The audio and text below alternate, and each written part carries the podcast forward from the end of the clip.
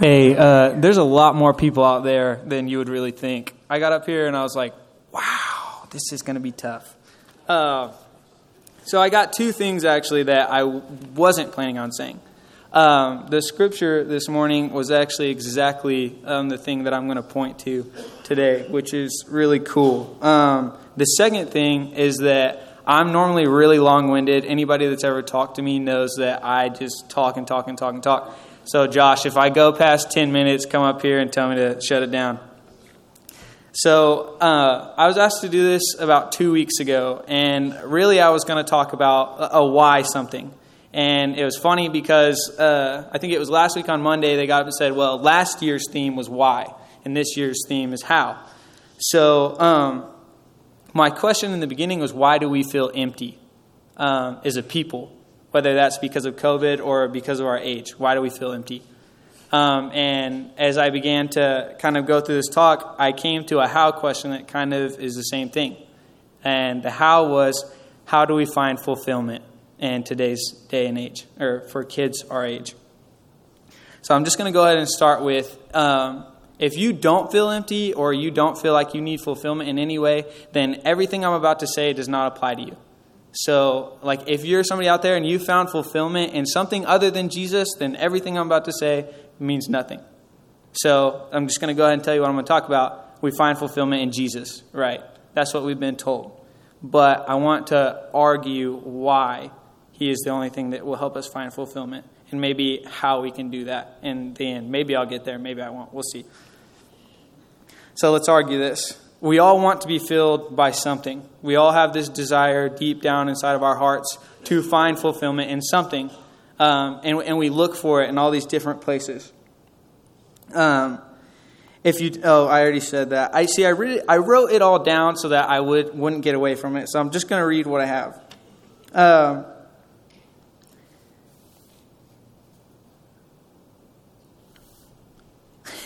Okay. So, why do we feel empty whenever we have all of these things in our life that are supposed to fill us up? You know, we can we can go to church and, and we can go to chapel, and we can go to class, we can get the job, we can get um, the girl or the guy. We can find all these things that we think are going to find us fulfillment, and we constantly chase after those things. So, why do we feel empty? Why do we long to be filled by something? We know that there is something out there because you can't want something that you have never known about. So there is something calling to us. And we are see- and we are seeking for it. Like we can see that in our own lives. We can see where we're chasing after all these things. And see, we see glimpses of it, and most of the time it's through love that other people give us. Whether that's the love of a parent, the love of a sibling, or a friend, or a significant other. But we always seem to end up empty in the end. Does, is there anybody out here that doesn't agree with me? That we always tend to get to this place where we're empty. And we end up empty all the same and broken just the same. Because we tried to stack up all these false fulfillments over and over again. So if this holds true, we will always find emptiness and a chasing after the wind. The whole point of Ecclesiastes, if you've never read that book, go and read it because it's really good. Um, so, how do we find fulfillment? And as I said, we find that in Jesus. So, I'm going to read a little bit about what Jesus says.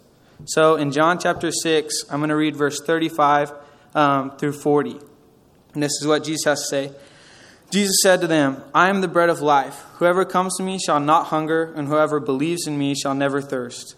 But I said to you that you have seen me, and yet you do not believe. All that the Father gives me will come to me, and whoever comes to me I will never cast out. For I have come down from heaven not to do my own will, but the will of him who sent me. And this is the will of him who sent me, that I should lose nothing of all that he has given me, but raise it up in the last day. For this is the will of my Father, that everyone who looks on the Son and believes in him should have eternal life, and I will raise him up in the last day. See, but Bo, we've heard this. We've heard this from the beginning. We've been told if we grew up in a church setting, or even if we've, we've come to chapel, we've been told that Jesus is going to fulfill us, so why are we still empty? I'm running to Jesus. I'm going to church. I'm doing the things. I'm doing good deeds. So why am I still empty? Why do I still need to find this fulfillment? Why do I chase after all of these things? Right? Jesus tells us that he's go- going to fill us. He says right there that he will, you will never hunger and you will never thirst again. I will fill you if you come to me. But Bo, I'm chasing after him, like, and I'm not feeling it. I'm still empty. So why are we still empty? Why are we not being filled? Again, Jesus says right here that if we come to him, we will be filled. So why are we empty? So then I came up with another question Are we really running to him? And what does running to him look like? And this is a question that I tried to find out for myself. You see, for me, I thought running to him meant that I had to stop sinning. That if I loved him, I would quit all of my bad habits, all of my sins, that I would get away from those things. That I would no longer live a sinful life, and I would find satisfaction from, oh, okay, I didn't do that today. I haven't done that in two, three weeks. Uh, man, I'm getting better. I'm becoming a better person. That if, if I became my best self, then I would deserve Jesus. See, but then I failed over and over and over again. And these sins would stack up, and eventually I would just sit there empty, frustrated. So then I decided I had to go the other way. That if it wasn't about not doing the wrong things, then it was about doing the right things. That if I could stack up enough good things, that they would outweigh the bad things. But then again, the bad things began to stack up. And again, I felt empty. So if it wasn't about what I did wrong, but it also wasn't about what I did right, then what was the point? What was the point of life if I was just going to end up empty every single time, no matter what I did? He promises to fulfill me if I came to him. And I thought I was coming to him. I kept saying, I'm coming to you. I'm doing these right things. I'm not sinning. I'm, I, am being kind. I'm loving people. I'm doing all these things. Lord, why am I not being filled? And then he slipped in this verse, which is just a little bit after what I read to you earlier. It's John chapter 6, verse 44. And this is what it says No one can come to me unless the Father who sent me draws him, and I will raise him up on the last day. And I don't bring up this verse to start a debate. There's a lot of people that get their specific um, theology from this verse.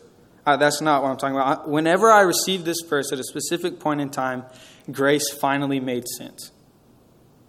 That it's nothing that I did. So I want to turn over to what the verse was this morning. Ephesians chapter 2, except I'm going to read verses 1 through 9. And you were dead in the trespasses and sins in which you once walked, following the course of the world, following the princes of the powers of the air, the spirit that is now at work in the sons of disobedience, among whom we all once lived, in the passions of our flesh, carrying out the desires of the body and the mind, and were by nature children of wrath, like the rest of mankind. But God, being rich in mercy, because of the great love with which He loved us, even when we were dead in our trespasses, made us alive together with Christ. By grace you have been saved. And he raised us up with him and seated us with him in the heavenly places in Christ Jesus. So that in the coming ages he might show the immeasurable riches of his grace and kindness towards us in Christ Jesus. For by grace you have been saved through faith. And this is not your own doing, it is a gift of God, not a result of works, so that no one may boast. You see, grace is free. It's free. There's nothing you can do for it, and there's nothing you can do to lose it. Fulfillment is also free, and fulfillment comes from that grace. A life given to Christ is a life of freedom. See, a life of freedom is not found in a life of doing all the right things because you're going to sin. There's nothing that's ever going to stop that. You are going to sin. And it took me a long time to figure it out. And I'm preaching it myself more than I'm preaching to anybody in here. So it took me a long time to figure out that I'm going to sin and that there is no life of no sin. So if I'm going to fail, then a life of freedom is also not determined by the mistakes I'm going to make.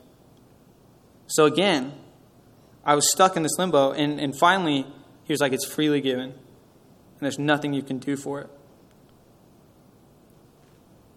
So, how do we run to Jesus? We come to him exactly as we are. That's all he asks. Jesus came to set you free let him set you free.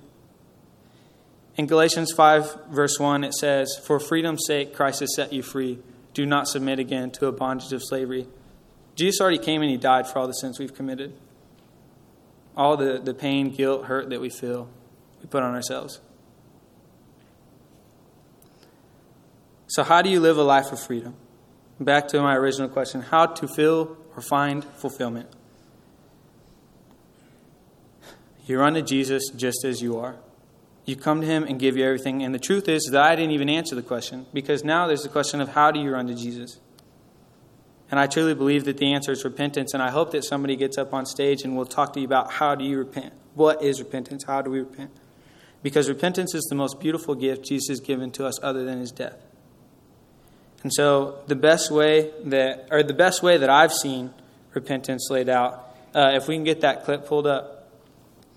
Um, I was at church camp this summer, and um, man, I just couldn't figure it out. I couldn't figure it out. I was trying to do all the right things, not do the wrong things.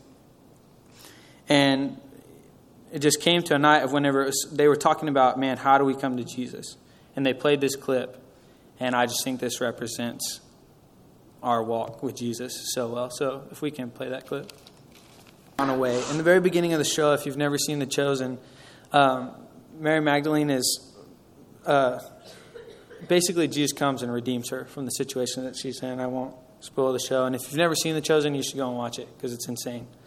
But in this scene, she's, she's gone back to her sinful ways, and, and her friends go and get her and bring her back to Jesus.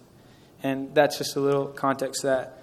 And I just, I just love thing that all, we, all I require, all me and the Father require is your heart, and we'll do the rest. So I'm going to have Jordan come up here and, and pray over us, and then you'll be dismissed.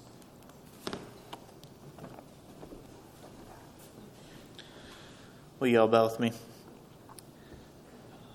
Father, you have done so much for us, and uh, we are so blessed to, to walk in that light and to exist um, in your peace. God, you see uh, nothing but redemption when you look at us.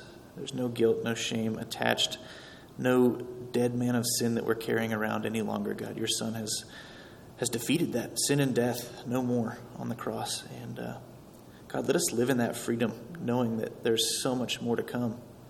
The promises of your Spirit and of the future. God, those are promises that we know will come true and have come true and will continue to. Open our eyes to the miracles that happen every day around us, to the people that, that we can reach the loved ones that, that need encouragement. Um, God, let us not only give you our hearts, but teach others as well by sharing our stories, by being real. God, we know you are good and we love you so much. And we pray blessings over this week and over this year, God. We love you so much. In Jesus' name, amen. You're dismissed.